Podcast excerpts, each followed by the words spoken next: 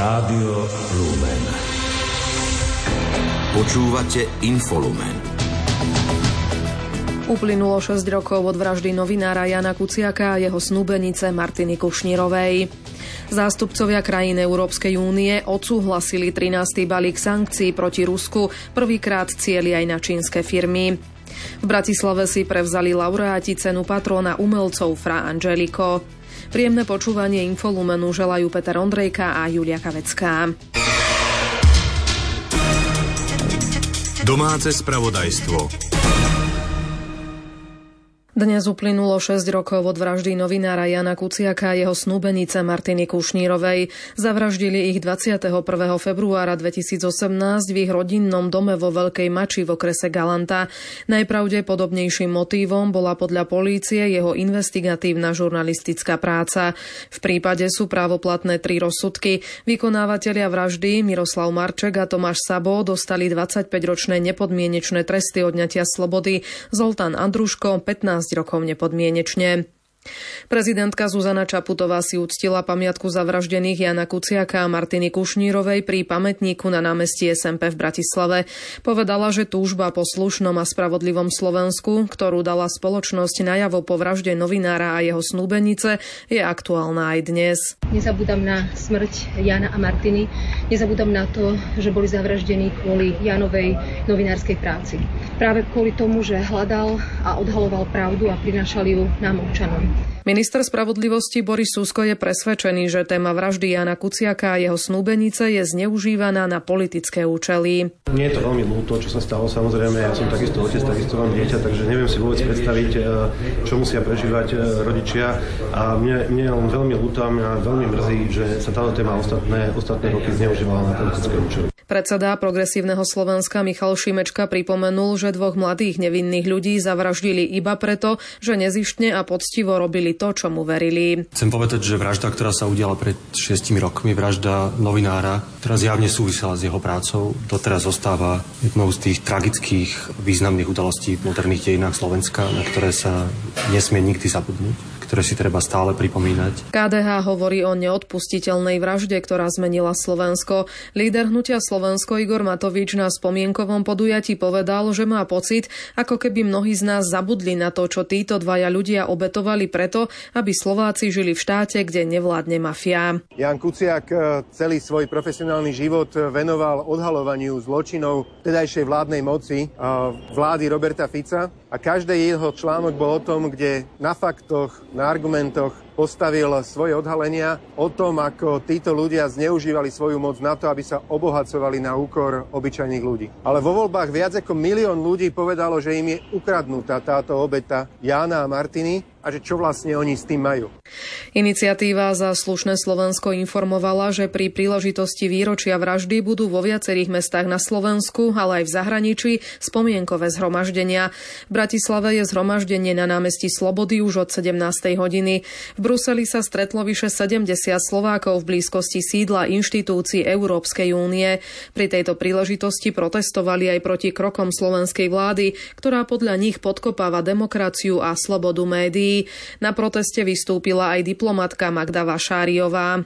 Nie som šťastná, že sme pri takejto príležitosti sa stretli, ale som šťastná, že toľky z nás sa tu zišli a toľky si uvedomujeme, že toto nikdy už nesmieme dopustiť. A že nebudeme ticho, tak ako sme si tu zakričali. Novinári v Lani čelili najmä vyhrážkam a online hrozbám, ale aj osobným útokom, žalobám či vyhrážkam smrti. Vyplýva to z výročnej správy platformy Bezpečná žurnalistika SK, ktorá v roku 2023 evidovala 48 hlásení o útokoch na novinárov. Informoval o tom Lukáš Diko, šéf-redaktor investigatívneho centra Jana Kuciaka, pod ktoré platforma spadá. V roku 2023 bolo platforme nahlásených 48 incidentov útokov voči novinárom. Najčastejšie to boli útoky či už online alebo osobné, verbálne vyhrážky ale taktiež sme zaznamenali aj niekoľko šikanóznych žalob a aj dva prípady vyhrážok smrťou. Lukáš Dýko upozornil, že v niektorých prípadoch odštartovali neopodstatnené osobné útoky voči novinárom politici, ktorých potom na sociálnych sieťach alebo cez priame správy či telefonáty nasledovali ďalší ľudia. Výročná správa je podľa Pavla Salaja z organizácie Reportéry bez hraníc výkričníkom. Poskytuje nám podľa neho dôkaz o negatívnom predvolebnom diskurze politikov a táto testosterónová politika ohrozuje slobodu tlače na Slovensku. Vláda dnes vzala späť návrh novely zákona o ochrane oznamovateľov proti spoločenskej činnosti spolu s návrhom na skrátené legislatívne konanie. Minister vnútra Matúš Šutaj Eštok argumentuje zmenou skutkových okolností a situácie, na ktoré návrh reagoval. Naďalej ale trvá na zámere novely, plánuje ju predložiť v riadnom legislatívnom procese spolu s ďalšími zmenami. Vzhľadom na to, že tá situácia sa vyvinula tak, že máme schválený nový trestný kódex, ktorý v podstate meniť túto situáciu, tak sme sa rozhodli, že vrátime ten zákon, respektíve pôjde štandardným medzirezortným pripomienkovým konaním, pretože sú potrebné zmeny aj v tejto legislatíve. Ja som sa telefonicky bavil aj s pani predsedničkou Dlugošovou, ktorá ma upozornila na to, že sú tam nejaké problémy v rámci transpozície e, prebratej smernice ešte za bývalej vlády a je to potrebné vyčistiť, takže mm, ja osobne som navrhol, aby e, ten zákon prešiel takou širšou odbornou debatou a myslím si, že na konci dňa to bude kvalitnejšia legislatíva, ktorá priniesie nejaké alternatívy toho, ako budeme upravovať e, túto agendu oznamovateľov proti spoločenskej činnosti. Avizované kroky víta aj predseda KDH Milan Majerský. Hnutie už skôr upozornilo vládu, že zákon, ktorý opäť zrýchlenie a bez odbornej diskusie predkladá, je zlý a prináša viac škody ako úžitku. Podľa šéfa KDH bol písaný až príliš účelovo a odrádzal všetkých ľudí od nahlasovania korupcie, podvodu či inej nekalosti na pracovisku. Poslanec Poslanec Jaroslav Spišiak z Progresívneho Slovenska v súvislosti s rozhodnutím stiahnuť novelu podotkol, že ide o výsledok spoločného úsilia opozície aj spoločnosti. Krátko z domova. Minister spravodlivosti Boris Susko nevie povedať, kedy bude novela trestného zákona zverejnená v zbierke zákonov. Súčasné naťahovanie nepovažuje za neštandardný postup. Predseda parlamentu Peter Pellegrini má čas na podpis zákona do štvrtka budúceho týždňa. Vláda dnes nerokovala o amnestii na priestupky súvisiace s pandémiou covidu. Splnomocnenec Peter Kotlár minulý týždeň hovoril, že návrh predloží na najbližšie rokovanie kabinetu. Tibor Gašpar sa predpoludním blízko parlamentu stretol so Štefanom Harabinom. Prezidentský kandidát pre portál Postoj odmietol, že by s poslancom Smeru rokovalo možnej podpore predsedu hlasu Petra Pellegriniho v druhom kole volieb. Príspevky za ubytovanie odídenca sa znížia na polovicu. Suma na dospelých a detí od 15 rokov na noc klesne od marca z 10 na 5 eur. Bude tak rovnaká ako príspevok na mladšie deti. Platí to v prípade, ak ubytovanie poskytuje bežný človek, nepodnikateľ. Podľa ministerstva vnútra sa príspevky budú poskytovať do konca marca. Potom chcú dlhodobú udržateľnosť pomoci riešiť zmenami v zákone o azile.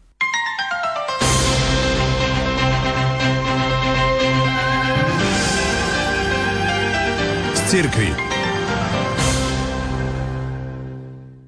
Včera sme spoznali laureátov ceny patróna umelcov Fra Angelico. V primaciálnom paláci v Bratislave si ich prevzali osobnosti v oblasti slovesného, výtvarného a hudobného umenia.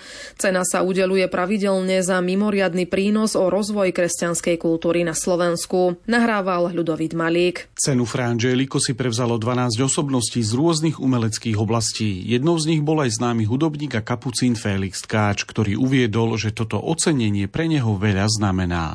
Okrem e, e, ceny, ktorú sme dostali ako kapucini, ktorú si neviem spomenúť, jak sa volá, som nikdy nedostal žiadnu cenu, tak som si tak uvedomil, že áno, že už mám vek, kedy sa celkom teším z toho, že nejaké ocenenie je. Naozaj sa teším veľmi. V oblasti výtvarného umenia cenu za tento rok získali Michal Škrovina, Anton Gábrik a Veronika Ronajová. V oblasti slovesného umenia cenu získali Rastislav Puchala, Jozef Šuvada a Michal Lipták. Z hudobného umenia si cenu patrona umelcov prevzali Zuzana Záhradníková, Monika Kandráčová a Felix Tkáč. Za mimoriadný prínos do kresťanskej kultúry tento rok ocenili Petra Jurkoviča, Magdalénu Kvasnicovú a Máriu Novotnú. Slávnosťou hostí sprevádzala svojim spevom spevom ocenená Monika Kandráčová, ktorá sa takto vyznala, čo pre ňu znamená spev. Pre mňa spev je prirodzený prejav vnútorného bohatstva a liturgický spev je pre mňa modlitba vyjadrená piesňou a hudbou. Cenu osobne odovzdával vojenský ordinár František Grábe, ktorý je predsedom Rady KBS pre vedu, vzdelanie a kultúru. Pre rádio Lumen uviedol, že tento rok bolo pri slávnosti viacero dôvodov na radosť. Dôvod e, na radosť bolo v tom, že sme počuli predstavenie, teda predstavili nám e, krásne osobnosti. No a takým spojimom bola práve pani Kandráčová, ktorá tým svojim e, duchovne presíteným, ale aj veľmi krásnym umeleckým prednesom svojho spevu nás tiež všetkých obyvateľa a naplne radosťou. Udelenie cien Fra Angelico sa tento rok konalo už po 22. krát. Dnes predpoludním sa v Bratislave konali druhé slovenské modlitebné raňajky. Ich organizátorom bola tento rok poslankyňa Národnej rady za kresťanskú úniu Anna Záborská. Zúčastnili sa na nich zástupcovia politikov, členov cirkvy, hnutí a spoločenstiev.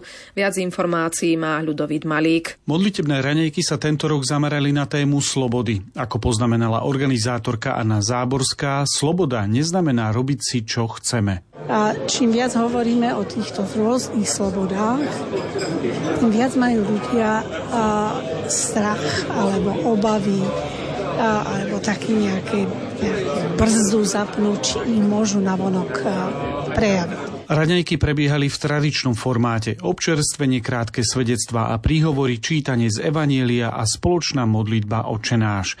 Parlamentný kaplán Ján Buc pre Rádio Lumen vysvetlil, že pravá kresťanská sloboda sa získava postupným prekonávaním rozličných prekážok. Keď tá sloboda príde do môjho života, tak ako keby prekročím určité možno komfortné zóny, možno zvyky, možno tradície, možno niečo, čo doteraz som nedokázal urobiť. A keď prestúpim ako keby keby tú hranu tej loďky, tak jak Peter, tak on zažil niečo nové. A verím, že tá sloboda v našom vnútri je pozvaním k zakúšaniu nových vecí. V druhej časti modlitebných hranejok sa uskutočnila panelová diskusia na tému slobody slova, kde diskutovali viacerí hostia.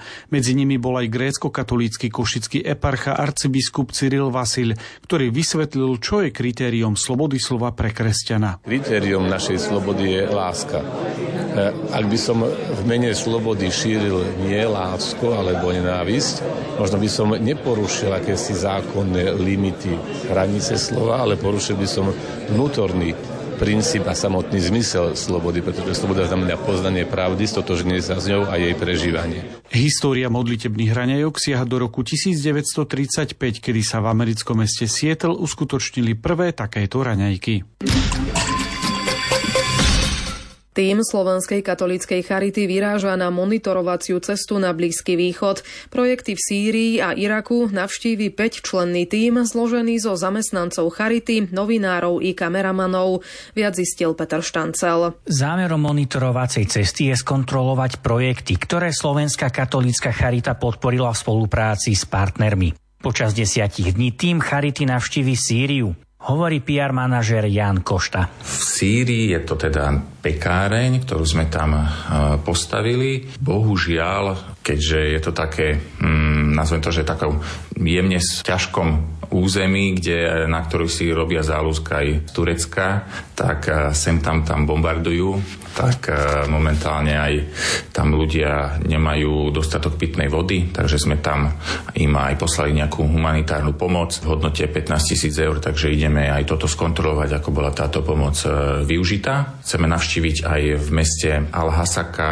a v meste Al-Kamišli škôlky, ktoré podporujeme z tejto zbierky na pomoc svojim kresťanom, utečencom a potom aj také centra pre ženy, kde tiež majú nejaké kurzy na to, aby sa dokázali zamestnať a postarať sa o svoje deti. Pečlenná posádka v rámci cesty navštíví aj projekty na území Iraku. Kde tam je tam dokonca, dokonca točiť film o výstavbe studní. Momentálne staviame vďaka podpore od Slova Gejdu už 20. a 21. studňu. Teraz je to do hĺbky 300 až 330 metrov. Uvidíme, hej, že ako to teda nakoniec vyjde. Takže momentálne sa to vrtajú tieto studne, tak ideme si to pozrieť. Novinky z cesty bude možné sledovať na sociálnych sieťach na profile Charita vo svete. Svetelko nádeje si nedávny Medzinárodný deň detskej rakoviny pripomenulo hneď niekoľkými podujatiami. Prostredníctvom nich mohli ľudia vyjadriť podporu detským onkologickým pacientom.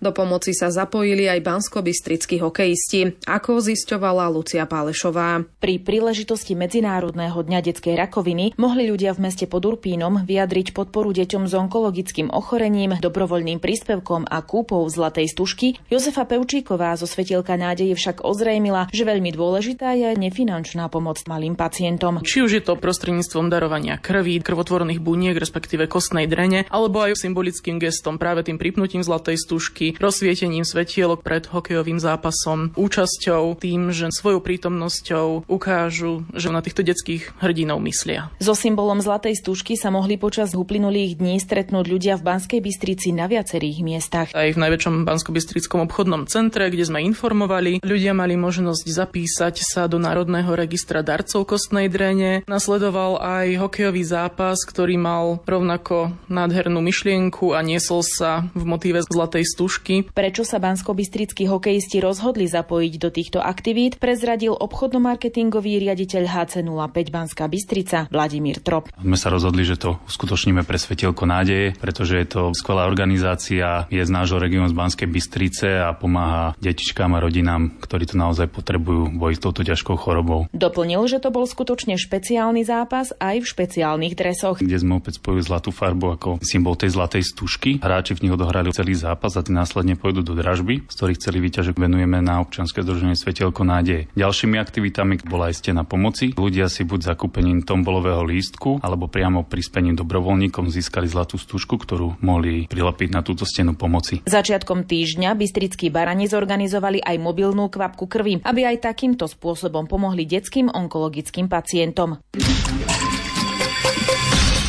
Pri príležitosti prebiehajúceho roka modlitby pripravilo dikastérium pre evangelizáciu sériu užitočných pomôcok, ktoré majú sprevádzať veriacich na tejto ceste. Dnes zverejnilo publikáciu s názvom Nauč nás modliť sa. Cieľom je ponúknuť zamyslenia, indície a rady, ako plnšie prežívať dialog s pánom vo vzťahu s druhými. Publikácia je k dispozícii online na internetovej stránke dikastéria pre evangelizáciu v niekoľkých jazykoch. Správy zo sveta.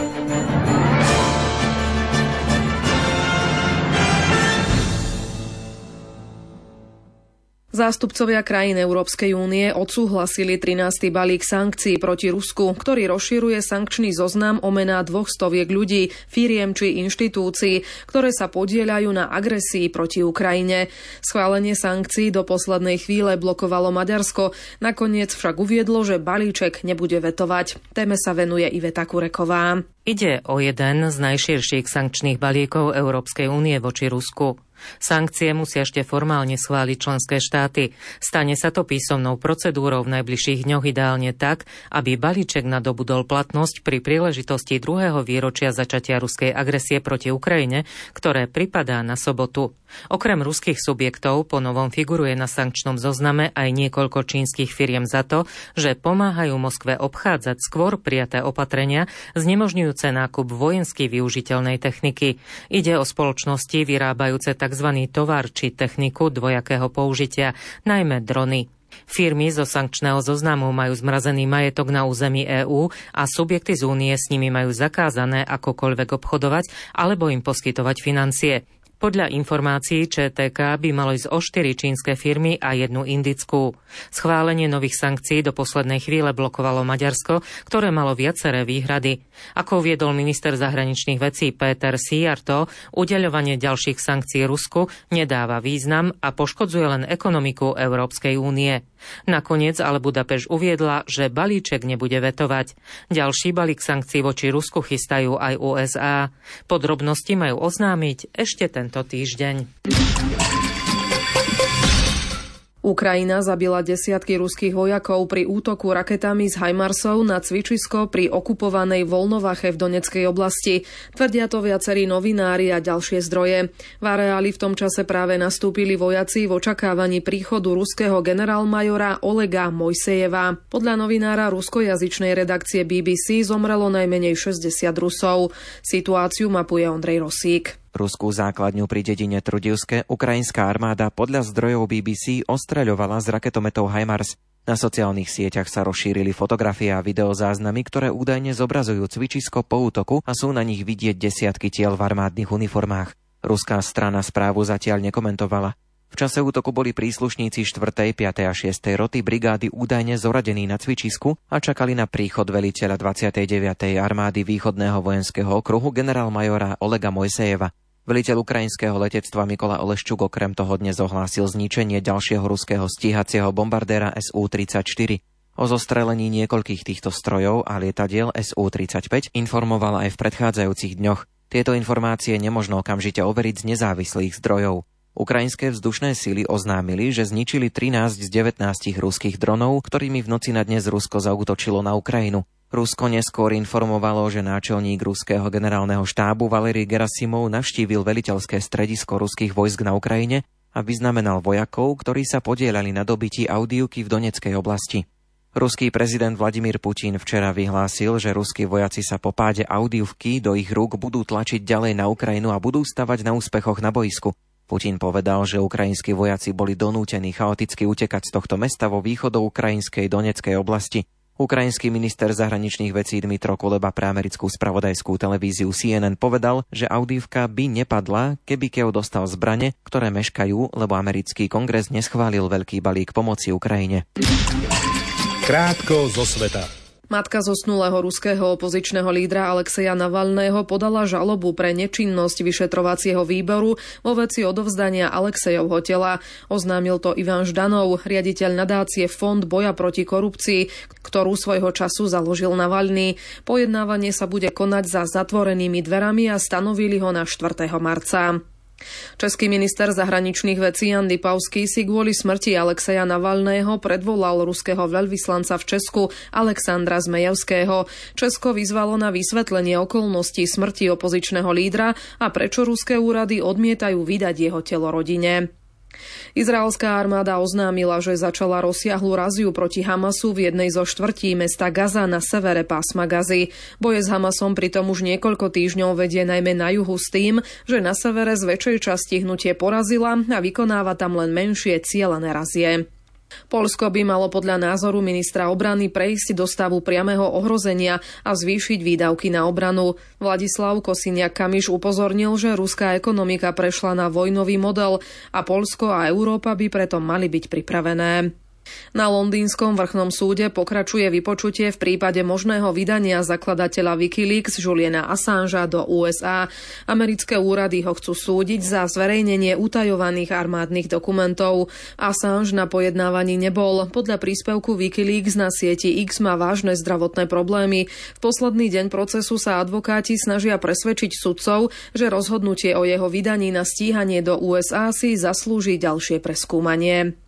Rusko a Venezuela sa dohodli na posilnení spolupráce v oblasti produkcie ropy a zemného plynu a mierového využitia jadrovej energie. Urobili tak pri príležitosti návštevy šéfa ruskej diplomácie Sergeja Lavrova v Karakase. Lavrov dorazil do Venezuely ešte v pondelok večer po návšteve Kuby v rámci zahraničnej cesty po Latinskej Amerike. Šport Rádia Lumen. Futbalisti Interu Miláno zvíťazili v úvodnom 8 finále Ligy majstrov nad Atletikom Madrid 1-0. V druhom stretnutí včerajšieho programu sa zrodila remíza 1-1 medzi PSV Eindhoven a Borussiou Dortmund. Odvety sú na programe 13. marca. Pred futbalistami Slovana Bratislava stojí náročná úloha zmazať trojgólové manko, ktoré si odniesli po prehre 1-4 so Šturmom Grac v úvodnom zápase play-off o 8 finále Európskej konferenčnej ligy. Tá bude o to ťažšia, že v domácej odvete nebude zajtra môcť slovenský šampión počítať s Vladimírom Vajsom mladším, ktorý dostal v Graci červenú kartu. Slovenský tým navyše nikdy v Európskom pohári neotočil trojgólové manko. Slovan môže túto štatistiku zmeniť, hovorí tréner tréner Vladimír Vaj starší. My chceme hrať zajtra pre ľudí a na víťazstvo, čo sa nám podarí, uvidíme od začiatku zápasu. Čiže ten náskok je veľký grácu, je to dobré mústvo, ale My sme hrali prvý polčas výborne a uvidíme, že s našimi ľuďmi a divákmi a s tou podporou fantastickou fanúšikov ja verím, že môžeme dať góla a že nás prinútia alebo dotlačia do takého zápasu, že stať sa môže všetko. Belasí sa budú môcť poľahnúť na podporu tribún. Tehelné pole by na zápas Európskeho pohára opäť mohlo byť vypredané. Slovenský futbalový tréner Peter Struhár skončil na lavičke Zemplínu Michalovce a včera ho nahradil František Straka. V realizačnom týme zostali asistent Patrik Durkáč aj tréner brankárov Maroš Ferenc. Klub to potvrdil na oficiálnej stránke. Nemecký futbalový tréner Thomas Tuchel po sezóne ukončí svoje pôsobenie na lavičke Bayernu Mníchov. O jeho predčasnom odchode rozhodlo vedenie klubu v uplynulých dňoch. Tuchel pôsobil v týme obhajcu titulu od 24. marca minulého roka. Zmluvu mal platnú do roku 2025. Slovenský hokejový obranca Šimon Nemec z New Jersey si pripísal asistenciu na úvodnom góle svojho týmu v nočnom zápase NHL na ľade Washingtonu. Devils však podľahli Capitals 2-6. Pre Nemca to bol 15. kanadský bod v 34. stretnutí. Slovenský hokejista Pavol Regenda sa stralecky presadil v nočnom zápase nižšej zámorskej súťaže AHL. Útočník si okrem presného zásahu pripísal aj asistenciu, no jeho San Diego prehralo na ľade Bakersfieldu 3-4 po predlžení. Hokejisti švajčiarského klubu Servete Ženeva sa poprvý raz stali víťazmi Ligy majstrov. Vo finále zdolali švédsky tým Skelleftea 3-2. Prestížna klubová súťaž spoznala meno prvého víťaza mimo Švédska a Fínska. Španielský tenista Carlos Alcaraz odstúpil pre zranenie v prvom kole dvojhry na turnaji ATP v Rio de Janeiro. Druhý hráč rebríčka si podvrtol pravý členok už v druhej výmene zápasu s domácim Brazílčanom Tiagom Monteirom. 20-ročný trojnásobný Grand Slamový víťaz uviedol, že rozhodnutie bolo preventívnym opatrením a zranenie by nemalo byť vážne. Polská tenistka Iga Švionteková sa prebojovala do 8 finále turnaja VTA v Dubaji. Najvyššie nasadená hráčka zdolala v druhom kole Američanku Sloan Stepensovú v dvoch setoch 6-4 a 6-4. V ďalšom zápase ju čaká Jelina Svitolinová. Postúpila aj tretia nasadená Koko Gafová z USA, ktorá zdolala Talianku Elizabetu Kočiaretovú 6-1 7-5. Slovenská cyklistka Nora Jenčušová bude štartovať na olympijských hrách v Paríži. Slovensko má pre cestnú cyklistiku aktuálne k dispozícii jednu miestenku pre ženy a jednu pre mužov.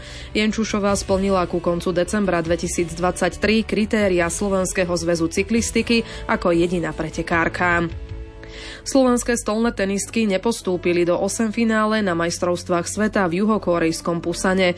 V prvom kole vyraďovacej časti prehrali so Švédskom 2-3. V rozhodujúcom stretnutí Tatiana Kukulková podľahla Christíne Kelbergovej 1-3. Na šampionáte obsadili spolu s ďalšími siedmimi reprezentáciami spoločné 17. miesto. Počasie Jarné teploty budú pokračovať aj zajtra. Podľa Petra Jurčoviča sa však rozfúka, najmä na horách. Aj na štvrtok rátame s tým, že veľká oblačnosť zamračené, sem tam menej oblakov, ale teploty zase by to malo ísť na 12, 13, 14. No, nevylučujem, že to vyťahne až na 15 stupňov. No tak čo s takýmto mesiacom? Už aby skončil, nech príde marec, uvidíme, čo ten prinesie. Aj dnes večer vám predstavíme jednu z reholí, ktoré pôsobia na Slovensku. Konkrétne to budú Salesiáni z Partizánskeho. Navštívila ich tam Andrea Čelková. Reportáž vám ponúkne v relácii Lupa o 20. hodine. Infolumen pripravili a vysielali Peter Ondrejka a Julia Kavecká. Do počutia.